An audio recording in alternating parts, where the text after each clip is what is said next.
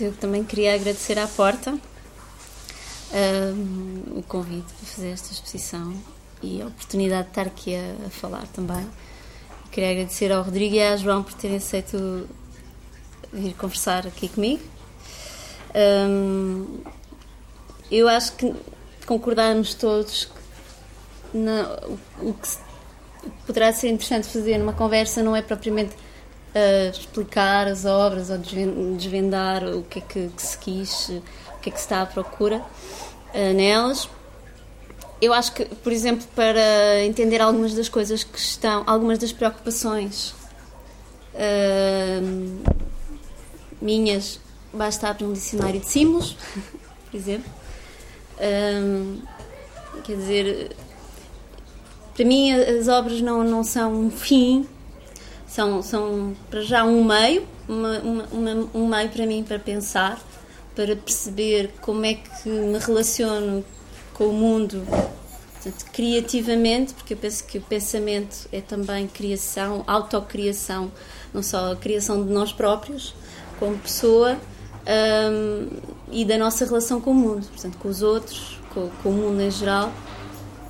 Uh, e, de facto, quando nos ocorre qualquer coisa, uma imagem que às vezes é vaga ou às vezes é qualquer coisa que é encontrada, no caso da fotografia às vezes é mais assim, encontra-se uma coisa, encontra-se uma imagem, um, apesar de, atenção, não se encontra na natureza logo a imagem, a imagem é uma espécie de ressonância que acontece entre qualquer coisa que vemos, que eu vejo na natureza e a forma como eu imagino que aquilo vai resultar em imagem, porque eu vejo sempre uma distância, talvez sobretudo não é só por trabalhar com o preto e branco, mas o preto e branco ajuda-me muito uh, nessa distância, portanto, entre o visível da natureza e aquilo que depois acontece como imagem. Portanto, às vezes, quando essas imagens surgem, ou encontradas, ou criações que depois podem ser esculturas ou desenhos, neste caso não há aqui desenhos, mas um, são, são uma maneira de trazer à superfície camadas do pensamento que às vezes para mim são, são estão no inconsciente um bocadinho, mas eu tento eu acho que como me interessa trabalhar num campo que eu acho que todos os artistas trabalham qualquer coisa que é muito pessoal e muito universal, pelo menos acho que os grandes artistas ou aqueles que eu acho interessantes ao mesmo tempo estão a fazer algo de profundamente pessoal que está dentro deles, mas estão a trabalhar com coisas que são profundamente universais do humano. Não quero agora estar, não sei, provavelmente não, não, não conseguirei totalmente fazer isso, mas a minha aspiração seria, seria essa, ou a tentativa seria essa, e por isso interessa-me que as obras sejam mais um trampolim para pensar coisas que estão além delas, porque eu própria penso que na relação com a arte não podemos ficar numa, numa relação meramente um, sensitiva, embora eu também tenha uma relação senti- sensitiva, tanto com a arte como com a natureza, contemplativa, mas eu acho que aqui interessava-me que as obras fossem um pretexto para falar de outras coisas, porque elas para mim também são um, um pretexto para eu falar comigo própria de coisas que estão além delas, e por isso convidei o Rodrigo, que eu conheço há muitos anos, e a João, que conheço há menos tempo, que são, que são filósofos, não é? Não sei como é que podemos iniciar este trampolim, se, se a João de, deixou de fora do texto ideias que, que, que podiam lá estar, mas por, por razões de concisão e clareza ela decidiu por parte, mas os próprios temas que estão no texto, provavelmente muitas das pessoas também não, não leram o texto. Hum. É, se posso retribuir o agradecimento. um, boa tarde, eu queria agradecer à Raquel, penso que já, já ficou claro, mas ao Maurício publicamente e à Cecília e à Porta por este convite e a oportunidade e o privilégio de conhecer este espaço, que é realmente maravilhoso, e uh, a ideia que já conhecia pelo site destas conversas parece-me parece-me muito, muito generosa e muito rara, porque faz-se muita arte hoje, vê-se muita arte hoje, tem-se muitas opiniões feitas e fala-se muito pouco. E eu tenho a convicção de que a arte, ou as obras de arte, a relação que têm connosco é convocarem-nos para uma conversa, justamente, com elas e entre nós. E, portanto, acho mesmo feliz hum, esta, esta possibilidade de poder estar com o artista, de poder uma pessoa que não, que não é artista vir conversar sobre o que está exposto, com quem o fez, com quem o vê, e também, se calhar, esclarecer as suas próprias impressões, porque se calhar elas nunca estão definitivamente estabelecidas, provavelmente nunca estão definitivamente estabelecidas, e sem os outros ficam mais pobres, ficam menos, menos vivas. Um, e quando a Raquel falou comigo a primeira vez, que já foi há um ano, não foi, Raquel? Foi há muito tempo. Estava uhum. a começar esta série, vi pela primeira vez os trabalhos, um, depois vi uma segunda, depois vi uma terceira, fomos conversando. Gostei logo dos trabalhos, um, de alguns, não tanto pelo que ela me ia dizendo sobre eles, um, mas porque me suscitavam justamente perguntas, que me parece que é, como sou de filosofia, é, é sempre o mais importante, não é? Não é tanto que, nos, que nós nos uh, comprazia, comprazamos em, em, em encontrar respostas ou em reificar coisas que já sabemos, mas em sermos confrontados com qualquer coisa que nos abra um espaço novo em nós, para refletir, para pensar. E eu penso que estes trabalhos da Raquel fazem isso. E então uh, ia pensando sobre os trabalhos, para escrever o texto, abria assim um documento no computador, em que ia anotando coisas que me ocorriam quando pensava neles, e passados uns meses parecia-me potencialmente infinito aquilo que podia ser escrito sobre, este, sobre estes trabalhos da Raquel. E como isso não pode ser, porque o site também tem limitações e porque o texto tinha que ter um caráter fixo, alguns desses aspectos não, não pude abordar no texto, ficaram, ficaram em suspenso. E, como a Raquel eh, sugeriu ou indicou ainda agora, este interesse pelo simbólico que ela tem e que ela cultiva e que está muito atuante, não só no trabalho, mas na vida dela, tanto quanto julgo perceber, é muito fascinante e é muito interessante para perceber muitas das coisas que estão em jogo aqui nestas peças. Mas, como eu dizia ontem, não sendo eu muito competente no âmbito da simbologia, um, pareceu-me que eu devia ter a minha conversa com estes trabalhos, não tanto pelo que a Raquel me dizia sobre eles, mas por o que eles em mim uh, suscitavam e me faziam, aquilo que me faziam pensar. Porque a boa arte dá que pensar, o Kant dizia isso, escreveu isso, e eu dá que pensar ou não é boa arte.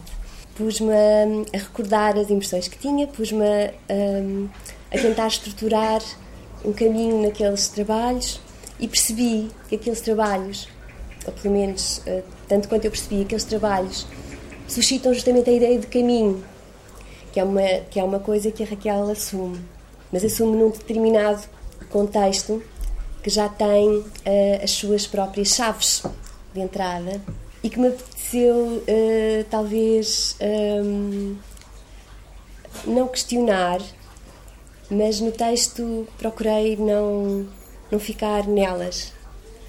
Deixa-me desafiar-te, como é que tu podes não ser versado em simbologia e tratar aquilo que tratas, nomeadamente sobre um, Timeu. o Timeu, que é um diálogo de Platão que narra, portanto, a formação do mundo, portanto é um diálogo muito cosmológico e altamente simbólico, e, e tu não ficas só por enumeração do que é que se fala no Timeu, vais para uhum. ali fora falando sobre a noite, uhum. sobre a luz, sobre a escuridão, uhum. sobre a caverna.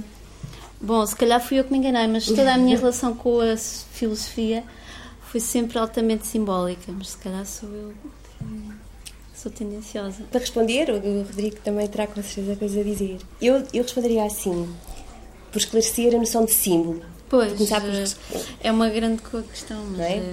É, a noção de símbolo... é por causa da noção de símbolo.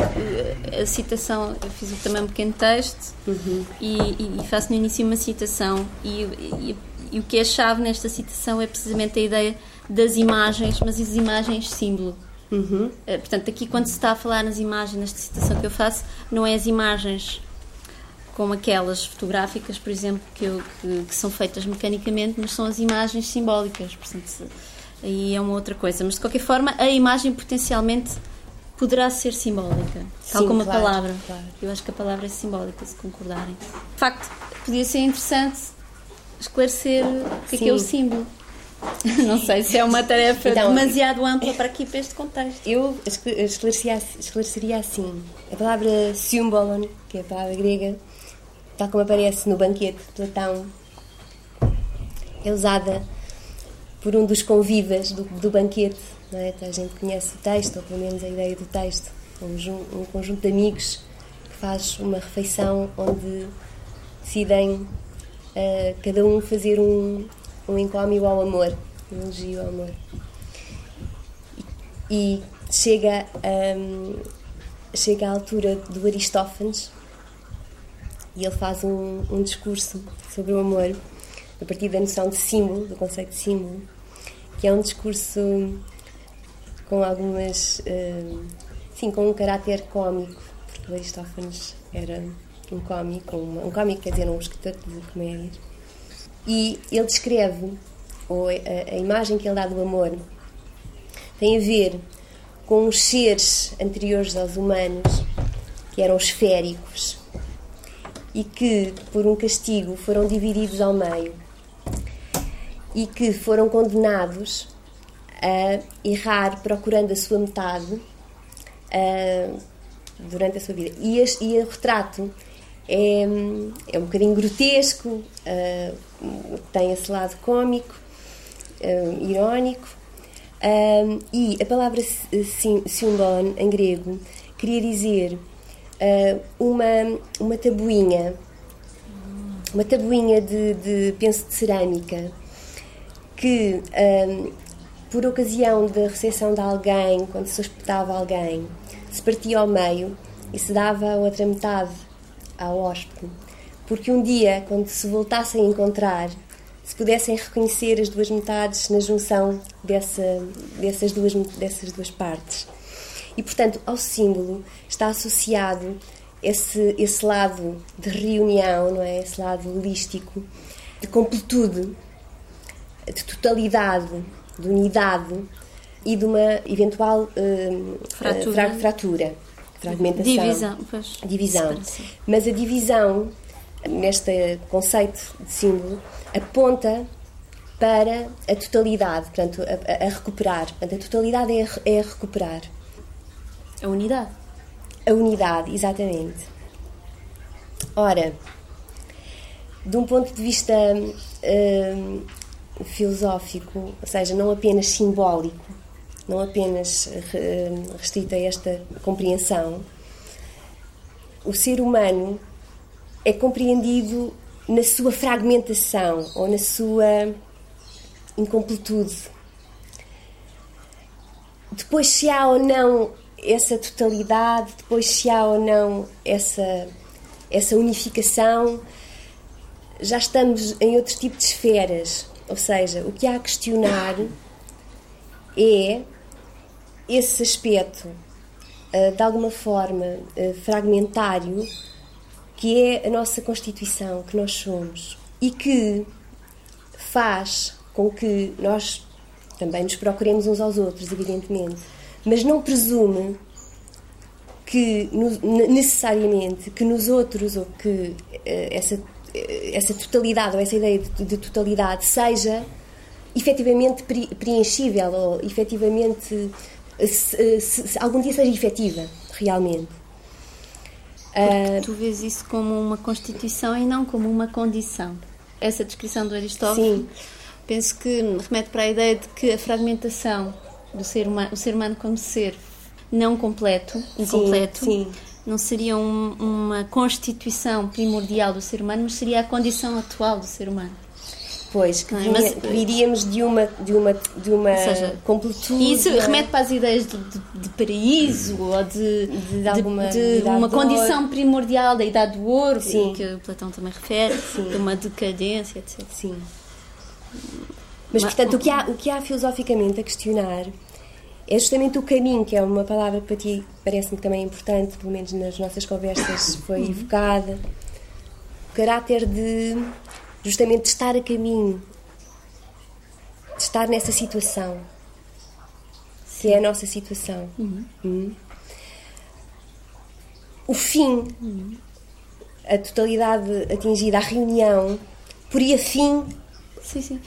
Ao, Estás ao... a falar de uma condição du... dual, em grande parte, ou não? Eu não, mas o não. Aristófanes estava. Sim. Simbólica. Portanto, o símbolo remete para uma ideia muito du... de dualidade. Sim. É verdade. Concordarias? Se é verdade. Se concordarias. Se, é verdade, se concordo. Um, uh, se, talvez, estava a explicar. Queria pedir desculpa pela minha voz, porque eu, na vinda para cá, fiquei, devo ter apanhado um resfriado por causa do ar-condicionado do avião.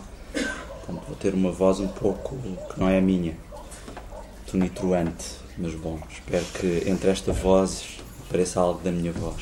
Aqui a pensar se concordo com o que a João estava a dizer. Acho que concordo. Um, isto é, o símbolo é constitutivamente humano, e é a condição humana ao mesmo tempo. Isto é, o humano assinala-se uh, simbolizando. Não é? E nesse sentido eu diria que o símbolo é a notícia da consciência humana. Não é? Nós sabemos até que, de um ponto de vista antropológico ou paleoantropológico, as primeiras, os primeiros sinais que o humano deixa são, são símbolos, de algum modo. E, portanto, o símbolo... tem necessariamente a ver com, parece-me a mim, com a emergência da consciência e, nesse sentido, com o dois, não é? Com a dualidade. O símbolo é constitutivamente uh, o sentimento do dois, nem que seja o dois da reflexão, isto é, a distância de si a si, não é? Ou o dois da distância de si ao mundo, ou o dois da distância entre o aqui e agora e o resto do tempo, por exemplo, ou o dois da separação constitutiva hum, entre nós e o outro. Há sempre o dois a aparecer. Aparece, por exemplo, marcado no nosso corpo, desde logo. E, portanto, eu acho que o símbolo, de algum modo, é a marca da divisão, homem-mulher, digamos, não é? Isso é muito... é um dos dados primeiros da consciência, se assim podemos dizer, mas ao mesmo tempo é uh, o movimento para qualquer coisa que tem a ver com a supressão ou uh, o diálogo, uma forma qualquer de ligação, não é? Porque no fundo o símbolo tem a ver com essa marca de uma separação, mas ao mesmo tempo com a marca do movimento em direção à ligação.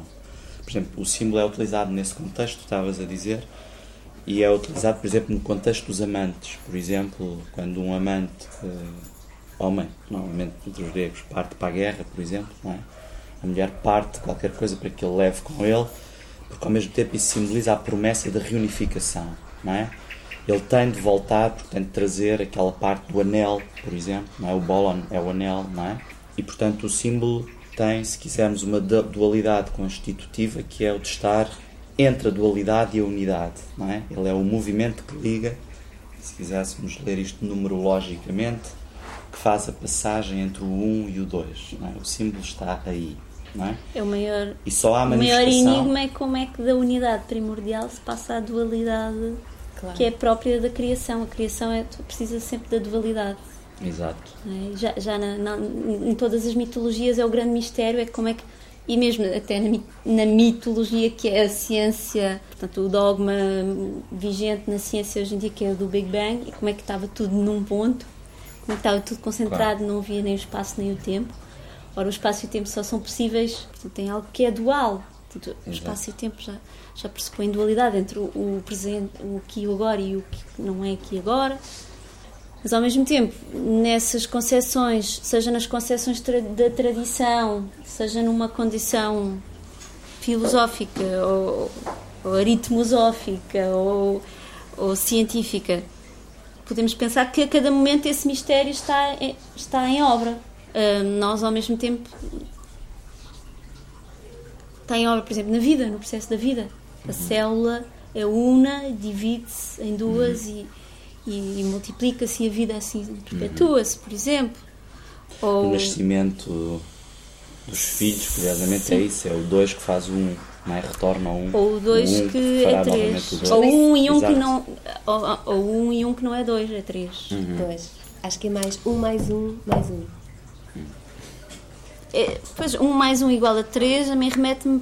Bom, para um terreno que eu não queria muito aventurar agora, mas para a questão da dialética, como acho que Hegel a, a define, e não, uhum, não a dialética no sentido platónico, uhum, a ideia... São diferentes. São claro. diferentes, não é? Um, de que, de facto, a evolução do pensamento é feita pelo confronto entre uma tese e uma antítese e a, e a, e a possibilidade de realizar uma síntese entre...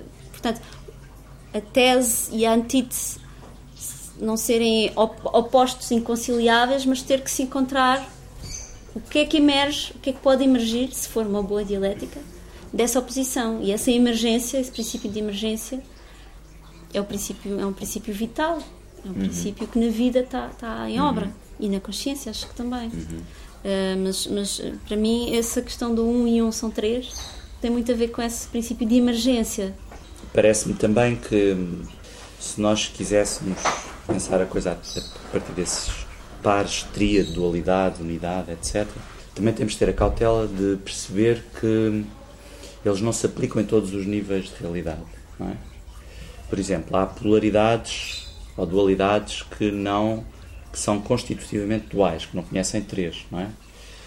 Por exemplo, não há a noite e o dia, por exemplo, não, é? Não há um terceiro termo. Exato. Não é? Pois não eu é agora ia, ia sugerir é falarmos dessa dualidade da luz e da escuridão, por causa...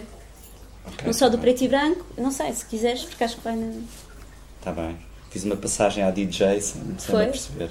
Acho que há uma ligação que se pode uh, fazer importante e que tem a ver também com o símbolo. Estava-me a lembrar de um verso do Malarmé a propósito do símbolo, em que ele diz, no fundo, que um ato criativo é, uh, tem a ver com os números também, tem a ver com faire le deux, não é? E em vários sentidos, no sentido em que tu fazes uma espécie de dança com aquilo que estás a entrar em relação com isso, não é? Tens de, no fundo, conhecer a entrar em relação com, faire le deux tem a ver com isso, não é? Tu, de repente, há um jogo que tu inicias com qualquer coisa que estás a conhecer. Vais ser modificado por isso que estás a conhecer e vais modificar aquilo que estás a conhecer. Isso acontece no ato criativo. Há uma série de coisas que eu queria dizer sobre o ato criativo que tem a ver com a tua primeira intervenção. Talvez se possa ir buscar a seguir. Mas bom, mas agora assim vou para, para a escuridão e para a luz. E estava a pensar que, no fundo, isto é... Se quisermos fazer uma consideração talvez mais geral, parece-me que na arte contemporânea essa questão da consciência simbólica é um, uma questão que está, que está por tratar. Eu acho que, ao longo do século vinte, os artistas quiseram emancipar-se de uma série de coisas que, quando se emanciparam delas, certas tutelas que tinham a ver com códigos de representação, que tinham a ver com tutelas teológicas, iconográficas sobre a arte, emanciparam-se, deitaram com isso fora coisas que não deviam ter deitado. E que têm a ver justamente com o conhecimento simbólico. E o conhecimento simbólico não tem apenas a ver com a articulação de um conjunto de princípios de inteligibilidade do real, tem a ver com uma linguagem arquetípica, se assim podemos dizer, onde os artistas apresentam determinadas imagens. Também podíamos falar sobre o termo imagem, porque essas imagens são fonte de uma transmissão ou de uma aprendizagem. E que a arte é justamente uma instância privilegiada onde se pode dar a ver.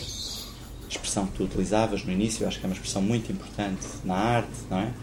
Esta ideia de que os artistas, na sua pesquisa, ao mesmo tempo eh, íntima, eh, solitária, pessoal, e ao mesmo tempo, isto eu não podia estar mais de acordo com a Raquel, uh, e ao mesmo tempo universal, no sentido em que estão a lidar com coisas que fazem parte de uma memória comum da humanidade, não é?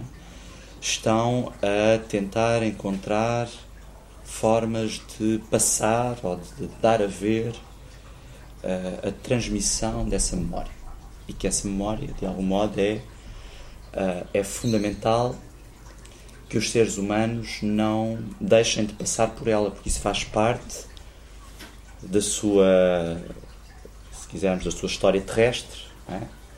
Do seu percurso de libertação, do seu percurso de, de autoconhecimento, de autocriação, como dizia a Raquel, e que e eu julgo que a arte tem que tem muito que ver com isso. Não tem apenas de ter a ver com isso, porque a arte não é apenas o exercício de um determinado métier de transmissão simbólica, apesar dessa ser uma, eu diria, uma função originária do fazer artístico, mas a arte, nós sabemos, pela história que nós tivemos com a arte, tem também de fazer outras coisas, não é?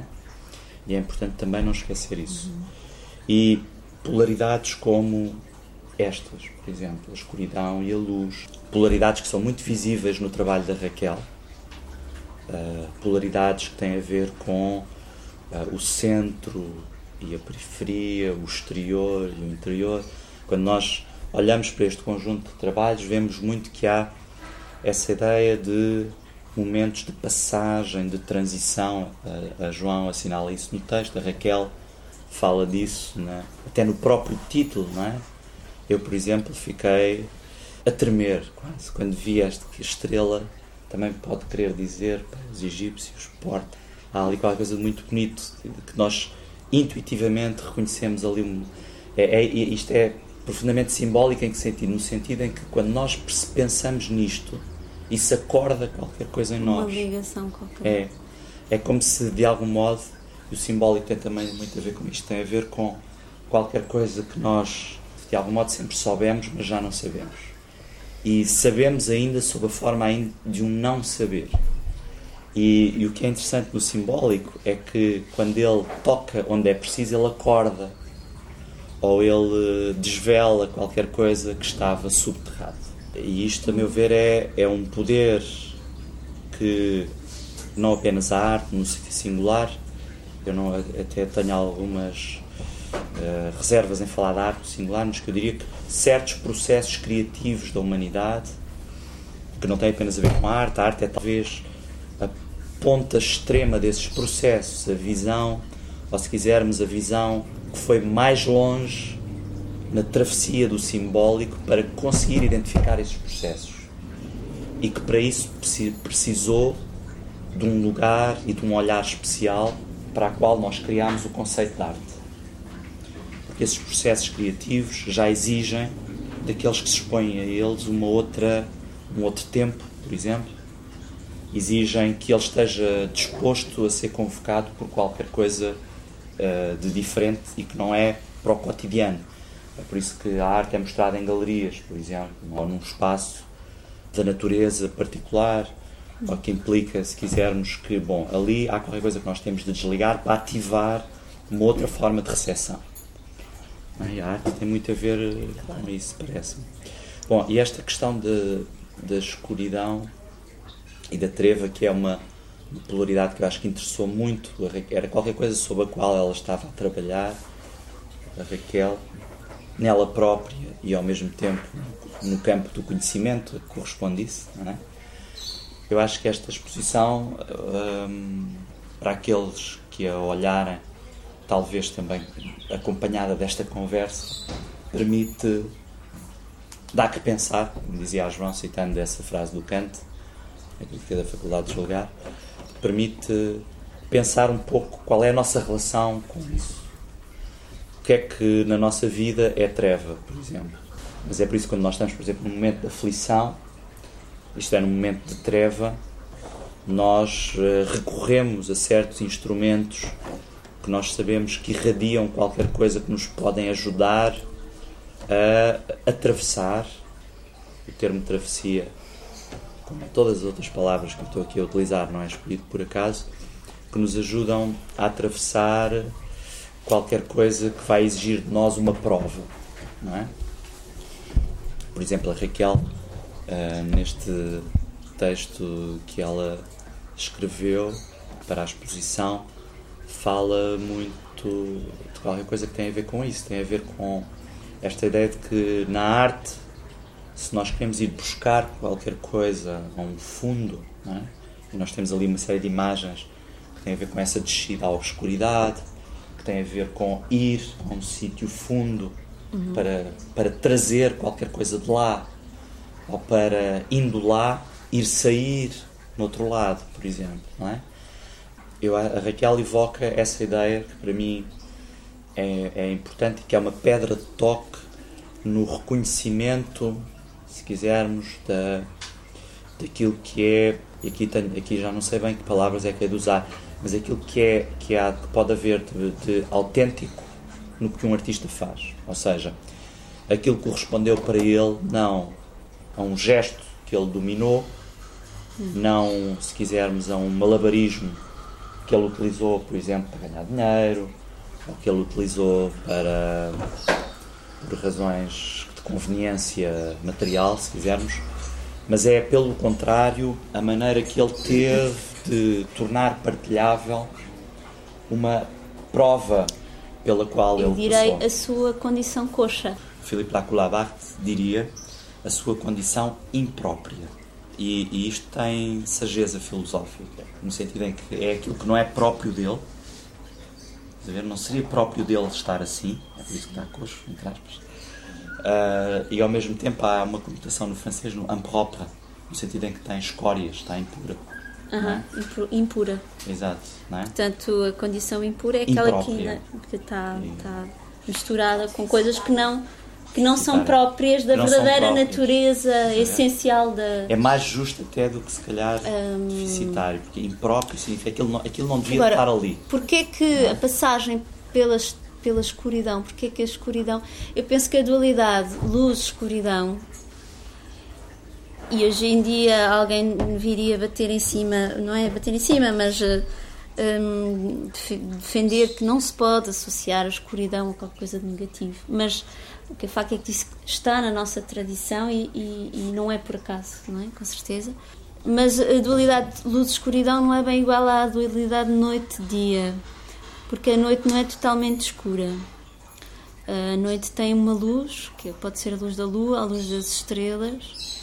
Deixa-me só fazer uma nota Sim. breve. Um dos melhores livros que eu conheço sobre, sobre isto que nós estamos a falar chama-se La...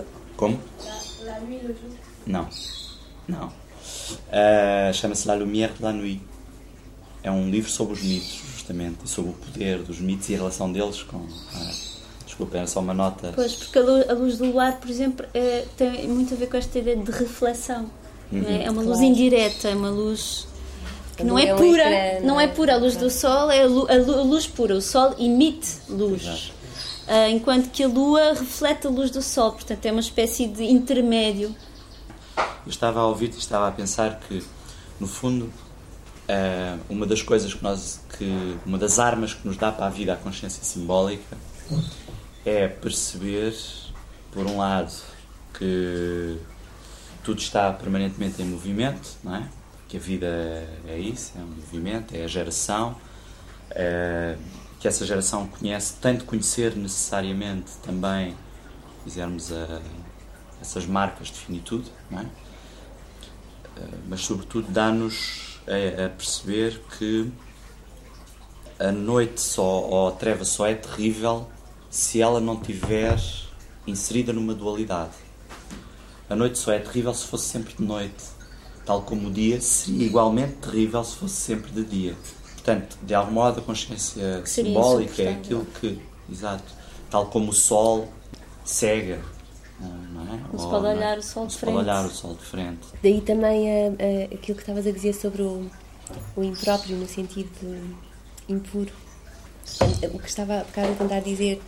em relação ao, ao símbolo, à simbologia, ao, eu gostava de, de tentar dizer em relação ao, ao símbolo, à simbologia, é que essas dualidades rígidas tolhem ou parecem suprimir As os, gradações. Sim, as gradações. E a nossa experiência é de gradações também. E a experiência de um artista também é de gradações, sobretudo de um artista. Muitas vezes são, são as gradações que fazem, que despoletam qualquer coisa de novo. Uhum. E não só uma repetição de qualquer coisa que está fechada em si própria. Percebes, Raquel, quando estava a tentar discutir um bocadinho essa, essa ideia? No texto, foi, foi talvez isso que se comecei por falar no Timeu, depois tentei dizer que nos teus trabalhos, apesar de não se verem figuras humanas, é um, não é um ponto de vista cósmico, é um ponto de vista humano, é uma artista que está a fazer aquelas, aquelas imagens ou aquelas esculturas. Isto é, é um ponto de vista. E, portanto, é, uma, é, um, é um tatear, é esse tatear que tu falavas. É uma procura. E, portanto, tem esse caráter de impropriedade que o, que o, que o Rodrigo está a falar e de, talvez, não completude, que é o que permite que nós nos possamos relacionar com elas ou que elas chamem por nós, de alguma maneira. No sentido em que elas chamam discurso, por exemplo, mas se nós, a nossa relação com a obra de arte é, é, também, é também um sintoma disso, de, de, de, de cá uma incompletude a, a, ser, a ser solicitada, não é? Hum. E, portanto, presumir a, a totalidade encerra em si qualquer coisa que parece não ser permeável a diálogo. Hum? Tu disseste presumir? Como é que... Perguntei, disseste presumir a totalidade? Sim, presumir a totalidade, ou seja, partir de um ponto de vista... O que é que quer dizer, presumir a totalidade? No, presu, partir de um, de um ponto de vista só simbólico, estritamente simbólico, estritamente simbólico, não estou a, a recusar... Mas nada o símbolo que... pressupõe a divisão, mais do que a totalidade, não é? Não, mas o símbolo pressupõe, de, pressupõe a completude como, como um dado que está perdido e que é a recuperar. Uhum. Hum, não é? E isso é, é tomado como um dado. Sim, mas, ó oh, oh, João, uh, não sei se aceitarias esta ideia. Sim. Uh, mas o que marca a consciência simbólica, ou filosófica, ou até artística, é que essa, se quiseres, a integralidade daquilo que tu estás a reconstituir não está uh, dada previamente.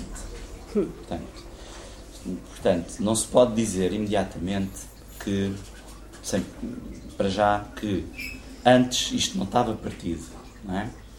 Portanto, nós podemos é presumir que a lógica de uma coisa que tem o dois seria de, de que se reconstituiria numa unidade, não de, uma, é? De um certo ponto de mas, vista, sim. Estou a tentar questionar isso. Por certo. exemplo, por exemplo, é como uma... Mas eu estou a dizer que... É como uma relação amorosa. Se... Sim. Epa. Ou há sempre um e um, e portanto há a relação... Há possibilidade, há, há, há troca, ou há aspiração à fusão, ah, sim, a integralidade, sim. E, há, e há supressão de cada um. Sim. Completamente é? De acordo. Compre... Com e então, se há supressão, está a falar de coisa. Fim, fim da história. Completamente de acordo. Não sim. É? Sim, sim. Ou sacrifício, ou por aí, esse tipo de coisas, não é? Sim, sim, estou de acordo com isso. Não é? Acho que sim. É, era uh, isso. No fundo, falando, o problema das então... relações que funcionam assim é que são relações que contêm dualidade, não é? Portanto, pois... quebraram a dualidade. Não é? Porque, a, a diferença, porque, eu não diria dualidade, fundo, diria a diferença. Qual é o problema do que tu estás aí a chamar fusão? É, é o, se quiseres, é a assombração da totalidade, ou é a assombração do um, não é? Sobre o dois. E por isso é que eu te estava a dizer que a consciência simbólica, se nós a entendemos como, uh, se quiseres, que essa totalidade anterior está dada, isso até um certo ponto marca, ou, ou melhor, extingue uh, essa consciência simbólica como um caminho de conhecimento, por exemplo, não é? O problema, às vezes, parece-me, com aqueles que se julgam detentores dessa, de, se quiseres, das chaves, é, é porque julgam... As chaves da totalidade. Exato, pronto. Portanto, de algum modo, nós teríamos de pensar, eu acho que a arte ajuda também para isso, ou a literatura, ou a filosofia, teríamos de pensar uma, uma consciência simbólica que, ainda que saiba que a totalidade aí tem uma função, que não pode julgar que a pode apropriar. Não é? É o mesmo que acontece numa relação, no fundo isso que tu descrevias é, é uma, uma espécie de apropriação da substância do outro. E eu acho que a arte, alguma arte, alguma literatura, alguma filosofia, alguma, alguma qualquer coisa, alguns seres humanos também, não é? Estão imunizados contra isso porque sabem que isso é um perigo, não é? E, portanto, a partir do momento em que tu tens um certo reconhecimento desse perigo, também consegues ter instrumentos para lidar e não cair numa relação de posse com, exato. O, exato. Com o simbólico. Isto aqui tem muito mais dificuldades e armadilhas e embustes e, como tu dizes no fim do teu texto, e de, de algum modo o simbólico tem também isso, é um, portanto é um trabalho sobre si que de facto nunca está completo. Por exemplo, na arte, eu acho que isto tem a ver com a natureza do processo criativo artístico e, e que estas obras também mostram isso, há um risco que se corre. Lacoue-Labarthe, por exemplo, fala num texto, num livro dele muito curioso, sobre, sobre a arte como experiência. Não é? O livro chama-se A Poesia como Experiência. E ele tem uma longa nota de rodapé sobre o conceito de experiência. E ele diz que a experiência significa, por um lado, tem, tem a sétimo, que é o ex, significa o sair uh, fora de si, de algum modo, e tem, e tem o periri, mas é, é a travessia de um perigo. E eu julgo que na arte e no conhecimento, se é que se pode pôr as coisas nestes termos, e na, na filosofia também, há essa necessidade de fazer a, a, a travessia de um perigo, por exemplo. Isso significa que a certa altura pode-se ficar muito desorientado. Pode-se, há artistas que avariaram um bocado da cabeça, ou filósofos, etcétera. Porque, quer dizer, isso não tem apenas a ver com uma, não tem a ver com uma maldição, tem a ver com, a certa altura, aquilo implica, se quisermos, uma, uma enorme disponibilidade que tem, tem custos. Implica, por exemplo, uma certa associalidade, porque tem de se trabalhar muito, por exemplo. Isso até tem custos físicos, há um lado somático que passa pelo corpo.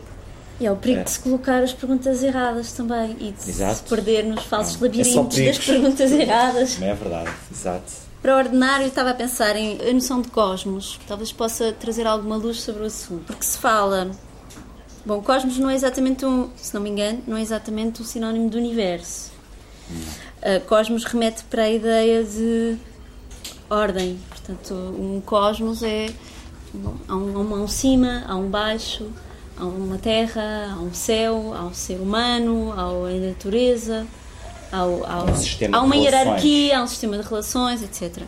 Uh, e há uma interdependência entre as, as várias partes, mas presume-se que há várias partes, mas que elas, portanto, há uma unidade porque existe uma ordem. E fala-se no homem, por exemplo, a ideia de microcosmos, para a qual o ser humano é muitas vezes referido como uma... uma Como é que é dizer? Uma, uma, imagem. uma imagem ou uma encarnação de, dessa própria ideia de microcosmos, por ele conter potencialmente... Ser uma imagem de, do todo. É uma imagem do todo. Portanto, o homem não é o todo, não é um... Co- é um cosmos, mas não é o macrocosmos, é o microcosmos. Mas só que esse microcosmos tem qualquer coisa que potencialmente é a ima- está feita à imagem do todo. E o todo não é forçosamente tudo o que existe. Não é forçosamente tudo o que existe, mas tudo o que existe numa concepção cosmológica, ou seja, numa concepção de uma ordem, de uma ordem.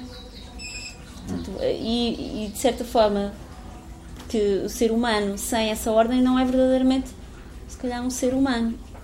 O que é que isto me interessa? Nomeadamente, para mim há uma peça que fala disso, que é um, que se chama o modelo do universo, por ser uma, portanto, uma peça que é fechada, embora tenha aberturas, e espreitando por essas aberturas, por dentro, ela na sua, limi- no seu, na sua condição limitada, fi- finita, encerrada em si própria, portanto, como um todo, uma totalidade quase perfeita, uma vez que é feita de doze pentágonos, portanto, todos, doze faces todas iguais. Portanto, esse lado de perfeição que eu vou pôr entre parênteses. Um, contém um, um, um infinito, uma infinitude de pontos luminosos, porque portanto, aquilo, lá dentro existe um jogo de espelhos que faz com que essas entradas, que são as mesmas que permitem aceder ao interior da peça, um, permitem também entrar a luz. Portanto, são as tais portas, estrelas. Esse dodecaedro, que é um, a qual eu chamei modelo do universo, uh, tem, tem um, essas aberturas, essas estrelas, se tem um desenho no qual eu segui, tanto quanto possível, o desenho das constelações que existem no céu. Mas, de facto, tem, tem essa relação com, com o desenho das estrelas que nós vemos no céu. É, nós estamos dentro. Se, se houver um globo celeste, nós não estamos fora. Estamos cá dentro. Neste caso, é como se estivéssemos fora. Portanto, quem está fora desse, do globo celeste? Ninguém está fora. Ninguém... Está, está. Está, está. Está. Porque a artista, para fazer a demiurga, para fazer, teve que dar um passo fora, teve que, teve que introduzir, há uma fissura na, no, na, nessa totalidade que é necessária, que está em cada, em cada uma das peças, nas fotografias na, e nas esculturas, há esse, esse lado de fissura, que é também a ideia da porta, a ideia da estrela. A fenda, há uma que se chama fenda. Sim, fenda, abertura, há umbigos, há orifícios, há entradas de grutas. Ou saídas. E nesse, ou saídas, e, e, e nessa peça, justamente, é muito interessante uh, o, fechamento, o aparente fechamento que está a emitir... Uma emitir, luz que não lhe é própria. Um, sim, uma luz que não lhe é própria, mas que... Quer dizer, que é, que é o que nos permite compreender que depois podemos olhar lá para dentro, não é? Porque a peça está discretamente pousada no plinto, parece uma, uma, uma coisa fechada, não é? Uma caixa. E depois nós vamos passando pela exposição e há qualquer coisa, parece que, tem, parece que está qualquer coisa ali a acender e a apagar, nos faz. Sim, uma cintilância. Sim, uma cintilância. E essa, essa ideia de cintilação também é muito, também é muito interessante. Falavas no outro dia sobre cosmos também significar um adorno... Ou... É uma, uma, uma abreviatura, a ideia de uma abreviatura ou uma assinatura, como okay. Os místicos diziam. Um ornamento, uma uhum. joia, pode ser uma, essa, o microcosmos que tu falavas, não é? Remédio para tudo. Mas estava a pensar nesse, nesse aspecto da fissura, nesse aspecto da porta, porque quando escrevi o texto... Se ela também te ocorreu, se ela para ti tem, tem importância, tem valor, se, se, se já consideraste, se pensaste nisso ou não, porque não falámos sobre isso. Que é que ocorreu-me outra porta, que é uma porta feita pelo Duchamp, na qual, espreitando, se vê, vocês se conhecem a, a peça, tem uma peça do Duchamp, que é, e é uma porta que tem um orifício. Um buraco da fechadura. Exatamente. Eu não sei se tinhas pensado nisso, mas parece, pareceu muito evidente, sobretudo... Não é preciso pensar conscientemente nisso para isso estar lá, porque está na minha formação de pois, artista. De artista, e... pois. Mas que é, é a tal bagagem... É a tal bagagem que está sim, lá, sim. está lá, é um mar que está lá de coisas que... No fundo, também o Duchamp estava a beber nesse, nesse... Agora vou ser, se calhar, um bocadinho abusiva, um bocadinho junguiana, nesse inconsciente coletivo. Acho eu que ele estava a beber também nisso. A jogar com isso. São, há sítios onde se vai parar, inevitavelmente. Mas esse buraco da fechadura, que tem qualquer coisa de muito erótico, que tem, tem a ver com o olho, essa associação da visão, do olho, da visão, do ver... de inebriar-nos com o aspecto das coisas, é potencialmente uma grande perdição. Bom, mas uh, não era esse o sentido que o, que o Duchamp sim. estava à procura, não era de todos. Sim, mas lembrei-me, lembrei-me seja, porque, porque já tem essa ideia de, de na, na aparente completude, na aparente opacidade, haver uma possibilidade de haver uma dissonância, não é? Que faz acontecer alguma coisa. Os amantes Quando é uma eu... peça. Pois. Os amantes é, é aquela peça que tem as duas caixas, no fundo, é uma com o céu. Posso dizer uma, uma, uma coisa que se calhar hum, não, não sabe só quem olhar para aquela peça, inadvertidamente, ah. que é, aquilo é uma... É, ela tem duas partes, uma que está em baixo e uma que está em cima.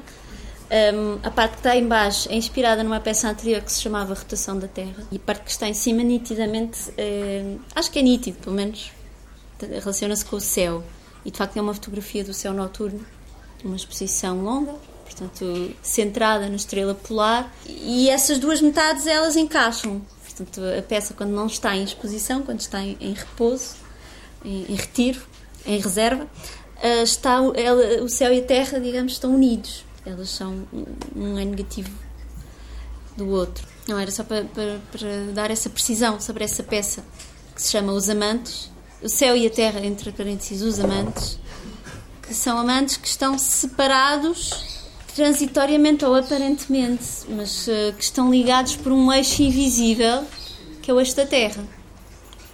Só temos consciência de que existe um eixo. Esse eixo é, é abstrato, não está lá, de facto, uma coluna.